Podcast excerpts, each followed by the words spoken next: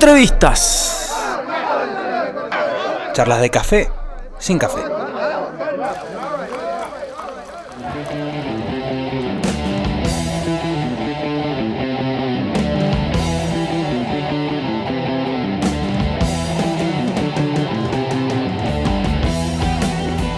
Sí, señores, cabalgando la tarde aquí en Mendoza, ciento cuatro punto cinco Vorterix Mendoza para todo el mundo, por Vorterix Mendoza punto com punto ar.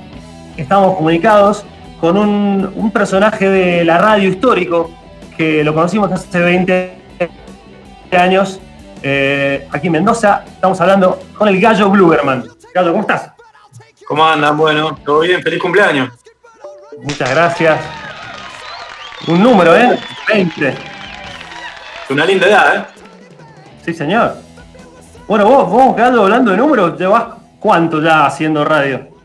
Y veintiséis, el otro día sacaba la cuenta, son veintiséis años ya, eh, por, varias, por varias radios, así que contento también porque ah, es un camino que hay que seguir. Claro. ¿Cómo, cómo te pegaron los cien años de la radio que se cumplieron hace poco? Está bueno, qué sé yo, me, me parece que ameritaba eh, celebrar un número redondo tan importante, eh, en momentos donde la radio tiene como dos realidades, ¿no? Convive con dos realidades. Para afuera sigue estando vigente, sigue siendo válida como medio, eh, sigue siendo un lugar creativo para estar, para laburar, eh, y a la vez para adentro cada vez se encuentran más, más complicaciones, no solo para que gente acceda a laburar en radio, sino que para los que estamos hace mucho puedas encontrar eh, formas de laburar eh, eh, dignas, donde No, no haya zozobra, donde se pueda laburar tranquilo y saber que el sueldo siempre va a llegar a fin de mes. Eh, claro. Pero bueno, digo, tampoco escapa a la realidad de otros rubros del país. Pero aún así creo que, que había que celebrarlo y, y también agradecer, ¿no? Creo que en un punto todos los que, los que trabajamos en radio, cuando llegan fechas así, no solo celebramos el cumpleaños, sino que terminamos agradeciendo habernos cruzado con la radio en algún momento de la vida y, y darnos cuenta que era lo mejor que nos podía haber pasado. Sí, siempre, siempre se habla, el que habla de la radio habla de la magia, ¿no?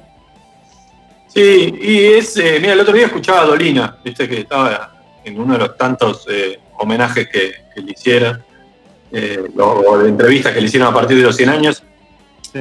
Y él, él decía la, que la famosa magia de la radio es la magia de comunicar, ¿no? De, de las palabras, de poder eh, usar las palabras con... con cierta elegancia y de cierta manera que le lleguen a otra persona que está escuchando, eh, y ahí es donde se produce la famosa magia de la radio.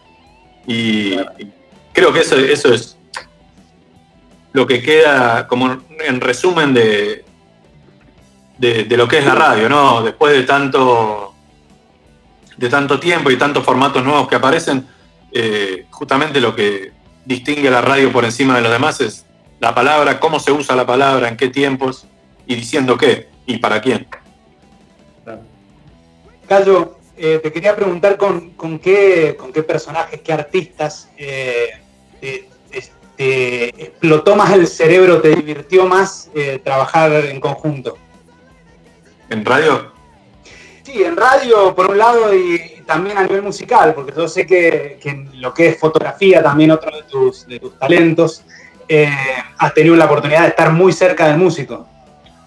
Sí, a mí lo que me, lo, de las cosas que más me gusta hacer en, en la radio es eh, hacer entrevistas, eh, porque creo que, y por lo menos siempre yo lo he intentado, es darle un tiempo, ¿viste?, al entrevistado y que no te corra la necesidad de ir una tanda o, o tener que hacer los bloques cortos.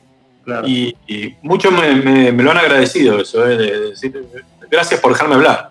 Y, y, ¿viste? Y uno se sorprende porque digo, si te estoy invitando es porque te quiero escuchar, no porque yo quiera ser el genio que hace preguntas kilométricas y cuando estás por interrumpir, cuando estás por responder te interrumpo tratando de completarte la frase para demostrar qué genio que soy.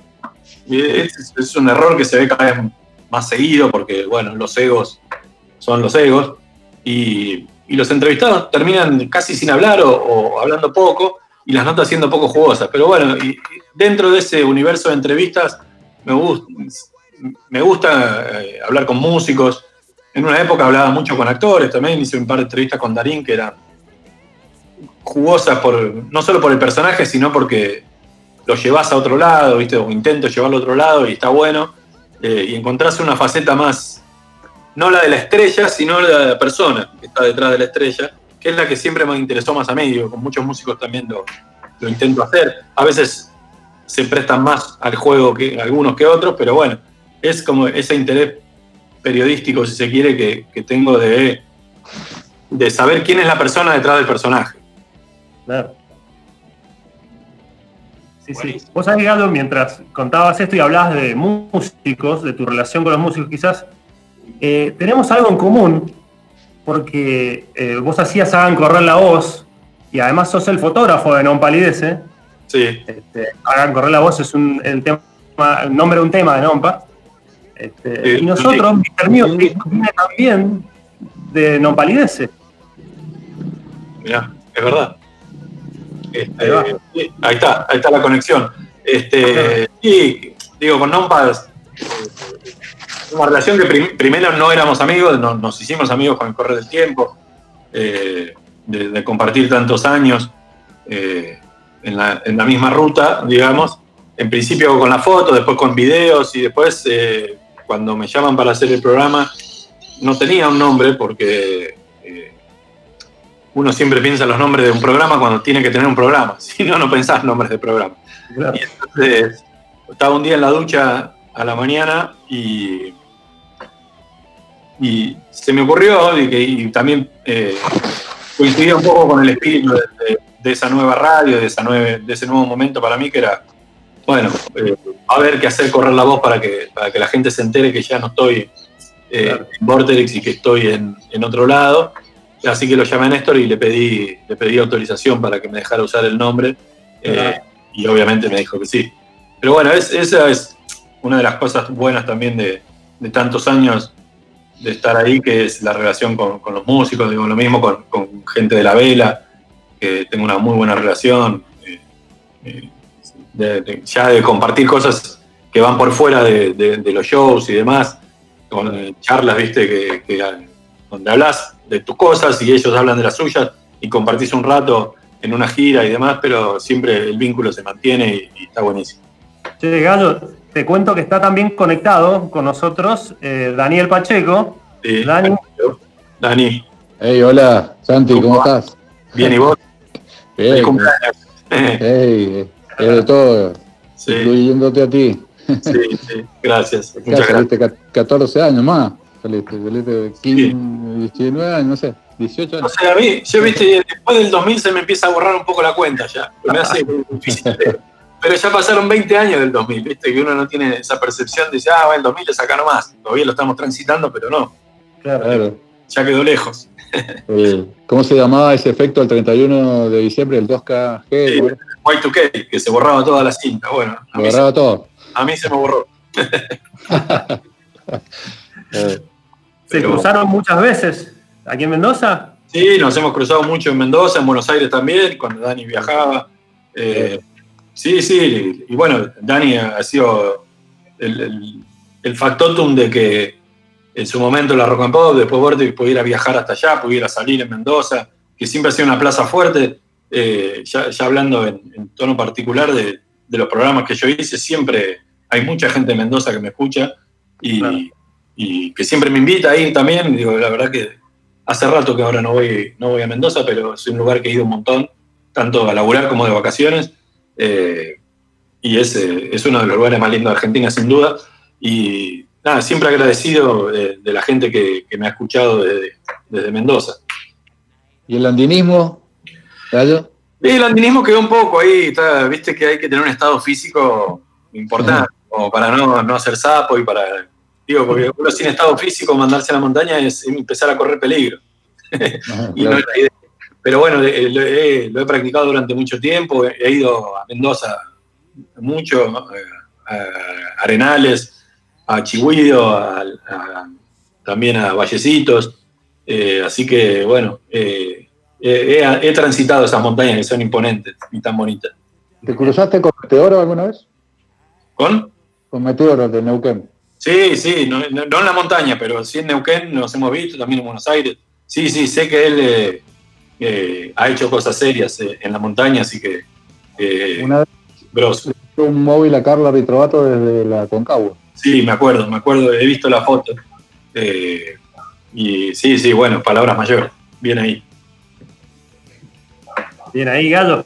Eh, ¿Sabés qué? Se me hace inevitable preguntarte por la época de los radioteatros en cuáles eh, saber si cuánto disfrutabas vos esos momentos, si te cagabas de risa como nosotros, como oyentes, eh, escribiéndolo con panza, con mil. Contame un poco esa historia.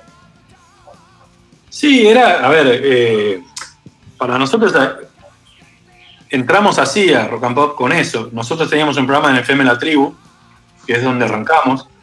Eh, en realidad, nosotros empezamos a hacer radio, digamos, entre, vamos a ponerle muchas comillas a esa frase, eh, en el colegio.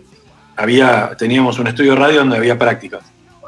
Y bueno, ahí nos pasábamos jugando el día, ¿viste? Horas extra, boludeando ahí en el, en el estudio. Sí. Y empezamos a escribir guiones ahí. Y después pegamos un programa en La Tribu que lo tuvimos, creo que tres años, si no me acuerdo mal. Sí, creo que tres años. Primero estaba los jueves, en el muy competitivo horario de una a dos de la mañana, y después eh, pasamos a los sábados, eh, a un horario un poco más, un poco más interesante, eh, y escribíamos guiones, hacíamos radioteatro, digamos. La génesis de eso estaba ahí, y en algún momento, no me acuerdo si los chicos se enteraron o cómo, bueno, Diego fue con un cassette a la puerta de la radio, y ahí entramos, y la verdad que eh, era... Al aire nos cagamos la risa, pero también había, muy, viste, la incertidumbre de ¿podremos escribir esto todos los días durante quién sabe cuánto tiempo? Y al principio era un guión solo, después pasaron a ser dos, eh, eran dos y... cosas, sí, sí. Y al principio, como todo, digamos, cuando uno está empezando a, a incluso encontrar tu propio estilo y, y tu manera de hacerlo, nos llevaba mucho tiempo, nos llevaba muchísimo tiempo cada guión. Después se fue... aceitando la maquinaria y ya incluso escribíamos, eh, los chicos escribían solos por ahí y viste, o uno de los, o Mili escribía solo y después nos mandaba y con Diego corregíamos y sumábamos.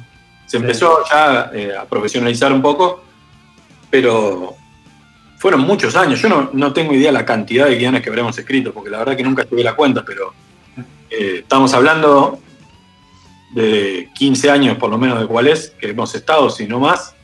Eh, y donde siempre hubo un guión nuestro, o sea que todos los días, como mínimo uno. Así que es una cantidad infernal, infernal de, de, de guiones. Algo que hoy es no lo hace ningún programa de radio de ninguna manera. Eh, y de hecho creo, no sé si habrá programas de radio que sigan haciendo radioteatros, pero bueno, era un género que, que en su momento la Rock and Pop se encargó de revitalizar, eh, tomando los viejos radioteatros de la radio argentina. En, pero en este caso en clave de humor, y bueno, eh, después eh, eh, Eduardo escribió mucho tiempo y, y lo hacía muy bien, y después heredamos nosotros, al principio compartimos con Eduardo, después Eduardo dejó de escribir y, y ya nos encargamos nosotros, y hasta que se terminó, ¿cuál es? Digamos, después ya en, en Vorterix no hubo, eh, no hubo radioteatros, no, fue como claro. Una decisión de, bueno, cambiar un poco los formatos y demás, pero era, era muy divertido, ¿verdad? Han salido cosas realmente muy graciosas. Yo, hay gente que eh, todavía me los recuerda, o sea, me recuerda frases, yo me acuerdo algunas cosas, eh, sí. Pero hay gente que se acuerda de radioteatros enteros que todavía los sigo escuchando, que eh, me recuerda frases que yo tenía, viste, olvidadas, o que cuando te las tiran vos decís, uy, sí, boludo. Pero es increíble como, como eso fue quedando en la gente. Y, tremendo. Un guión por quince años, o sea, un guión por año. Por, por día, durante un año, por quince años, cinco mil cuatrocientos setenta y cinco guiones. Ah, no tenés guión. Ahí está. Ah, si hubiera cobrado por guión sería millonario. Sí, sin duda.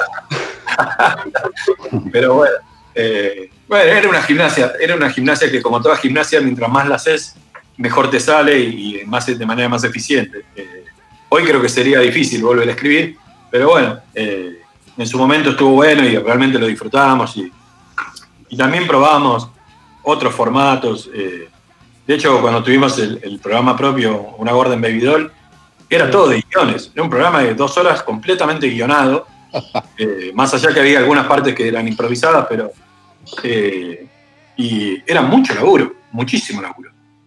La verdad que le poníamos una cantidad de horas de trabajo a ese programa que, que ahí era completamente por satisfacción, no era una cuestión económica, porque realmente no, no, no cobrábamos demasiado por hacer ese programa, pero era espectacular, era, era como una isla donde cualquier cosa podría ocurrir. Genial. Gallo, te traigo para, en la, a, a la actualidad y te pregunto si eh, con esto de, de estas nuevas modalidades de tecnología, ¿incursionaste o te interesaría incursionar en lo que es el mundo del podcast? Sabes que lo pienso todo el tiempo, pero no... Lo ten, creo que lo tendría como algo en paralelo a, a lo que hago en radio. Digo, a mí me gusta la radio con, con el vínculo permanente con el oyente. Eh, y el podcast de eso no te lo da. Eh, uh-huh. Porque, bueno, el, el, justamente el on demand es lo escucho cuando tengo ganas. Claro. Eh, y algunas cosas, digo, de, de las columnas que hacían Hagan Correr la Voz quedaban en formato podcast, más allá que no estaban en una plataforma de podcast, estaban en, en la página de la radio y, y, y muchas veces pienso en subirlas, pero no sé, eh, tampoco me gusta el, el formato del podcast solitario, viste, de, del maestro Ciruela exponiendo sobre un tema, sino que la herramienta de radio es armar un grupo de trabajo y que se enriquezca la química que hay entre los que conforman el programa y que un día le toca brillar a uno y al otro le toca brillar el otro y así brillan todos. Eso es, es importante para un programa de radio. Y en un podcast, es, hoy lo veo poner un podcast solitario, es como más una cuestión de ego por ahí. que eh, Pero hay algunas secciones que yo hago que, o que hacía en el programa que se ajustarían al formato podcast y que tranquilamente las, las podía hacer, pero por el momento estoy enfocado en tratar de volver a hacer el programa de, y después ver. Eh, no lo descarto, digo, me parece una herramienta que está buenísima, hay un montón de gente que consume y, y todo sirve para sumar. No creo que sea hacer radio, eh, me parece que son cosas diferentes pero y complementarias. Si me preguntan. Gallo, ¿escuchás radio hoy en día? O sea, ¿a quiénes escuchás? ¿Tenés algunos programas que, que vas recurrentemente? Escucho, sí, voy, voy variando. Eh, la verdad que escucho, siempre escuché tiras deportivas. Tengo la, la costumbre desde chico y voy cambiando. Por momentos escucho alguno. Eh, después, si está aburrido, pongo otro. Eh, F M me cuesta escuchar porque, bueno, ahora que no estoy haciendo el programa escucho por ahí, pero antes no me, me costaba, viste, escuchar porque muchas veces los temas se repiten, entonces sentís que, que, están, que ya estás, estás escuchando algo de lo que vos ya hablaste, entonces es como difícil, pero aún así sí hay programas que, que, que me parecen que están buenos. Eh, el de One Race en Metro me gusta, por ejemplo, me parece que es un programa que está bien armado y que tiene el mérito de hacer un programa de tarde es difícil, porque todo el mundo ya habló de todo. Exacto. Vos al oyente lo agarrás muy... muy dateado de todo, ¿viste? Y es difícil tener una mirada fresca del tema que están hablando todos eh, cuando ya pasó gran parte del día. Y creo que en ese sentido ese programa está bien, porque lo logra, eh, y eso es difícil de construir. Eh, después sí, voy salteando, la verdad que, eh, viste, de pronto descubro algo, me quedo un rato, y escucho, a ver, o cierta cosa que me gusta de un programa la, la escucho, pero soy como el consumidor así que va sapeando. ¿En qué momento, Gallo, te agarra el, el amor por la fotografía? ¿En qué momento de tu vida te agarra? No, a mí siempre me gustó, de chico, eh, mi viejo saca fotos también, eh, le gusta mucho y, y eh, es un fotógrafo amateur, pero, pero saca fotos desde hace mucho tiempo. Y cuando éramos chicos eh, revelábamos juntos con... con la, cuando sacábamos con película y qué sé yo, y ahí había aprendido a revelar. Entonces fue como que siempre en mi casa hubo cámara y estuvo la, la cuestión de la, de la foto. Eh, y después, cuando, por esas cosas que van sucediendo, viste, por un tiempo te alejás y qué sé yo, y después una vez hice un viaje a Panamá, que me había mandado la radio, eh, estaba en Rock and Pop, Sí, una cosa rarísima. Encontraron un hotel en Panamá y me invitaron a ir. Una cosa que no tenía sentido, pero la cuestión es que estaba en Panamá, en un hotel de la puta madre, eh, contando qué bien que se vivía ahí. Y la cosa es que en Panamá la tecnología era muy barata en ese momento y me compré una cámara digital chiquitita. Justo era la, el momento en que estaban empezando a aparecer las primeras digitales eh, eh, hogareñas, ¿viste? Y ahí dije, uy, qué lindo que era esto, cómo, cómo me gustaba sacar fotos. Entonces ahí me volví a enganchar. Y le conté a mi viejo, y con mi viejo, bueno, compramos una cámara un poco más eh, profesional. Y justo para esa época, eh, en Rock and Pop, eh, sale el proyecto de revitalizar la página web, que estaba muerta, era una, una, una la radio no le daba bola. Y bueno, nos hicimos cargo con, con un par de amigos. Y bueno, después de un tiempo yo empecé a sacar fotos de shows y desde ahí no paré más. Eh, pero era como, me gustaba mucho la música también, estaba en ese lugar y, y, y siempre me gustó la foto de, de rock, porque de chico compraba revistas y demás. Así que bueno, era como dos más dos, cuatro y había que darle. Bueno, y se, siguiendo salió. con eso, Gallo, siguiendo con eso, ¿cómo fue la experiencia de ir a la Antártida a sacarle fotos a Metallica? Sí. Ah, es inolvidable. ¿Cuántas veces en la vida te va a pasar de poder ir a la Antártida, nada más? Si encima está Metallica en el, en el mismo barco donde estás yendo vos, decís, bueno, listo, esto no pasa nunca más en la vida, me tocó y me lo voy a guardar para siempre. Eh, la verdad que ese fue espectacular. A mí sí, sí que siempre me gustó la naturaleza, la montaña y demás, ya ir a la Antártida me fascinaba, por más que fuéramos con cualquiera, pero... Eh, encima Metallica, que es una de mis bandas favoritas también, entonces fue como muy, muy alucinante todo, y muy difícil de creer aún estando ahí. Tremendo. ¿Se te complicó con, con las fotos y el frío? No, no, porque no, curiosamente hizo más frío durante el viaje de ida que, que cuando llegamos a la Antártida, porque en el viaje de ida el clima estuvo muy malo, eh, hacía mucho frío y mucho viento y había una tormenta terrible, el barco se zarandeaba para todos lados, de hecho tardamos bastante más de lo que estaba planeado. Eh, y cuando llegamos a la Antártida había sol, y era, creo que el, el máximo frío que hizo en la Antártida eran dos grados bajo cero, que no, no, es, no es nada para allá. Y como el show era dentro de una especie de, de domo, que tenía, era toda una estructura de, de hierro, pero recubierto en vinilo transparente. Y cuando salió el sol, imagínate, había ciento y pico de personas ahí adentro, con los rayos, los aviones estábamos derritiendo. De hecho, la mayoría, si ves eh, las fotos, hay muchos que están en remera. Pero claro, salía un frío de morirse, bueno, ahí todo resfriado, pero bueno. Eh, no, la verdad que no, no hizo frío en la Antártida, sí, estabas abrigado, pero como en un día de invierno en Mendoza, o capaz que menos, digo. Claro, claro. Dani, ¿estás ahí? ¿Tenés alguna pregunta para Leandro? Estoy, estoy acá. ¿Seguimos en el negocio de las golosinas con tu hermano? No, yo, yo nunca estuve, no, no. Ah, lo digo así. Como ese es mi hermano, no, mi hermano, eh, sí, mi hermano es ingeniero en alimentos. Es, contale a los chicos. Es un genio, eh, es uno de los que inventó los, las Mogul Duo. Eh, eh, fanático. Sí, siempre sabe, sabe un montón de golosinas, porque el chico le fascinaban las golosinas y bueno, se puso a estudiar eso, a ver cómo se hacían y ha laburado con muchas empresas que... que diseñan golosinas. Un lujo tener el hermano que te tira ese, ese postre siempre. Y que sí, te, te hacía ensayarte, te decía probar todo esto. Me, que... Sí, me, me hacía probar muestras, todo. Eh, y le decía, no, ponele más tal cosa, ponele menos. Como si supiera. Chicle jirafa. Claro, como si supiera. Sí, Gallo. Eh, Te quería preguntar, ¿qué te conmueve musicalmente hoy en día? ¿Qué, ¿Para dónde vas? ¿Qué es lo que te está pegando? ¿Artistas argentinos de afuera? ¿El rock? ¿Por dónde vas?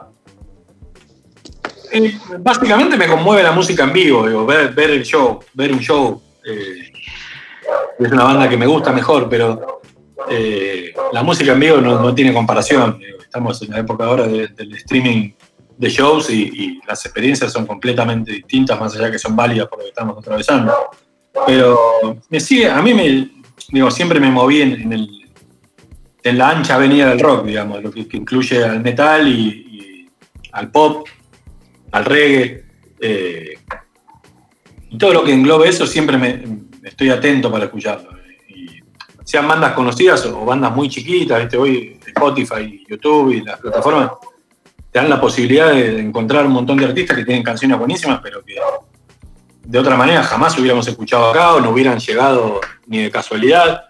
Mira, el año pasado fui a un festival en, en Kentucky, en, en Estados Unidos, que se llamaba Bourbon and Beyond. Y es un festival que celebra, Kentucky es una de las cunas del bourbon en Estados Unidos, y bueno, celebra la cultura del bourbon y hacen un festival muy rockero donde cerraban Foo Fighters, C C Top, Robert Plant y demás. Pero en el medio había un montón de bandas locales muy chiquitas y descubrí un montón de grupos que son espectaculares, que, que los ves tocando en vivo y muy temprano, eh, como si fuera acá un, una banda que en el Cosquín ponele toca a las cuatro de la tarde. Claro. Tenés que estar ahí porque, para verla, si no, no te la perdés. Y descubrí un montón, un montón de artistas que, que todavía sigo escuchando hoy. No sé, te menciono un par de eh, Whiskey Myers, una banda de Houston, que eh, mezclan un poco de, de blues con country, con, con hard rock.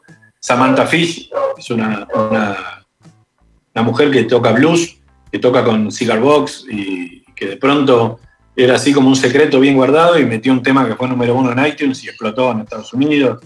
Eh, Y artistas de ese, de ese palo, a mí me, me gusta mucho ese, esa, ese sonido de rock sureño, eh, blues. Eh, últimamente estoy por ahí, más allá que siempre escucho metal y después, bueno, los clásicos también, ¿no? Pero eh, siempre, siempre ahí, eh, con la guitarra distorsionada. ¿Y el show de Foo Fighters dónde te agarró el día del ciclón? ¿El, ¿En Estados Unidos?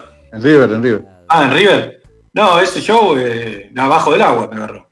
Eh, sí, sí, sí, me empapé. De hecho, eh, perdí una computadora ese día porque mientras yo sacaba la foto, mi computadora quedó bajo un chorro de agua y nadie tuvo el guantino a correrla hasta que yo llegué. Así que...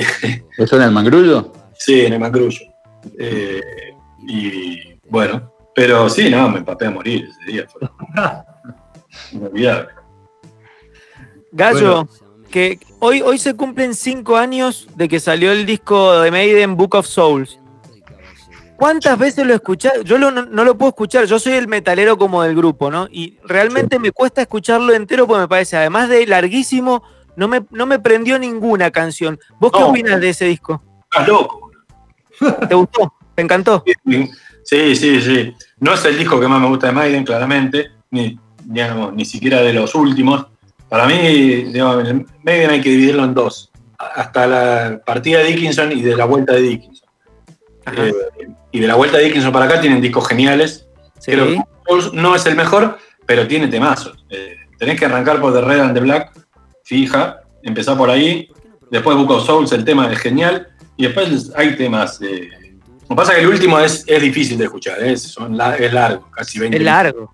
Es difícil y no es muy ganchero, curiosamente. Exacto. Pero tiene, tiene buenos momentos. El disco a mí me gustó. Me gustó. Eh, esa gira la vi dos veces en Córdoba y en Buenos Aires. Eh, uh-huh. Y no, banco Maiden a morir.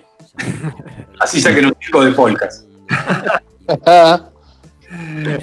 Hay algo más lindo, Gallo, que, que tener la libertad para poner música y elegir.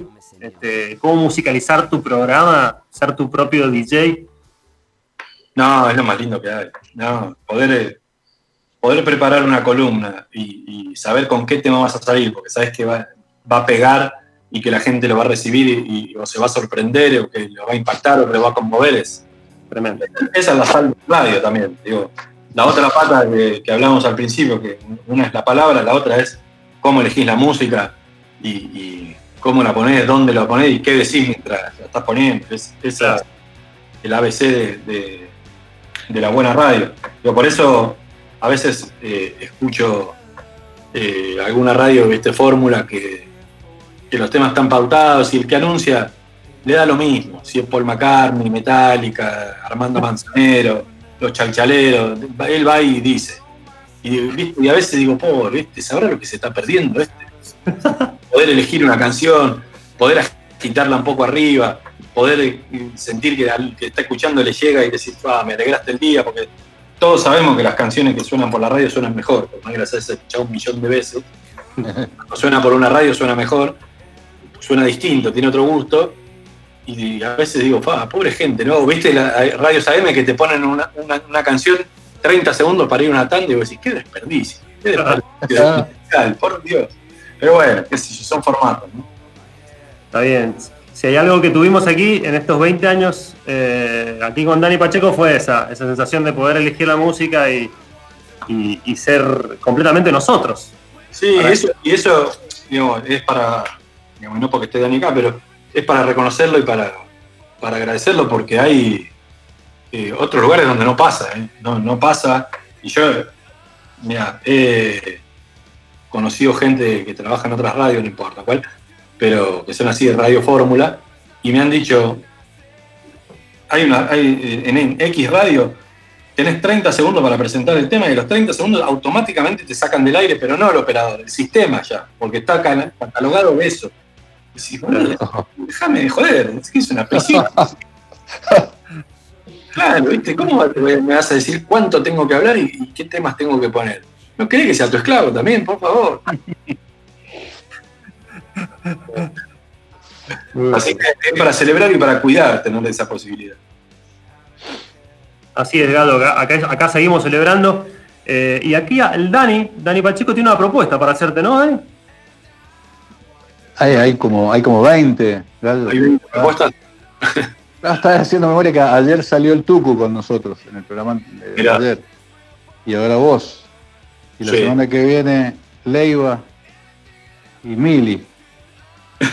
Y puede haber un gran cierre, gran en alguno de los otros programas y con, con los cuatro Beatles. Sí, no sé, tendríamos que hablarnos nosotros primero porque no nos hablamos demasiado. Por eso, no, que se, eh, lo, nos juntamos acá en, el, en un Zoom. Sorpresa.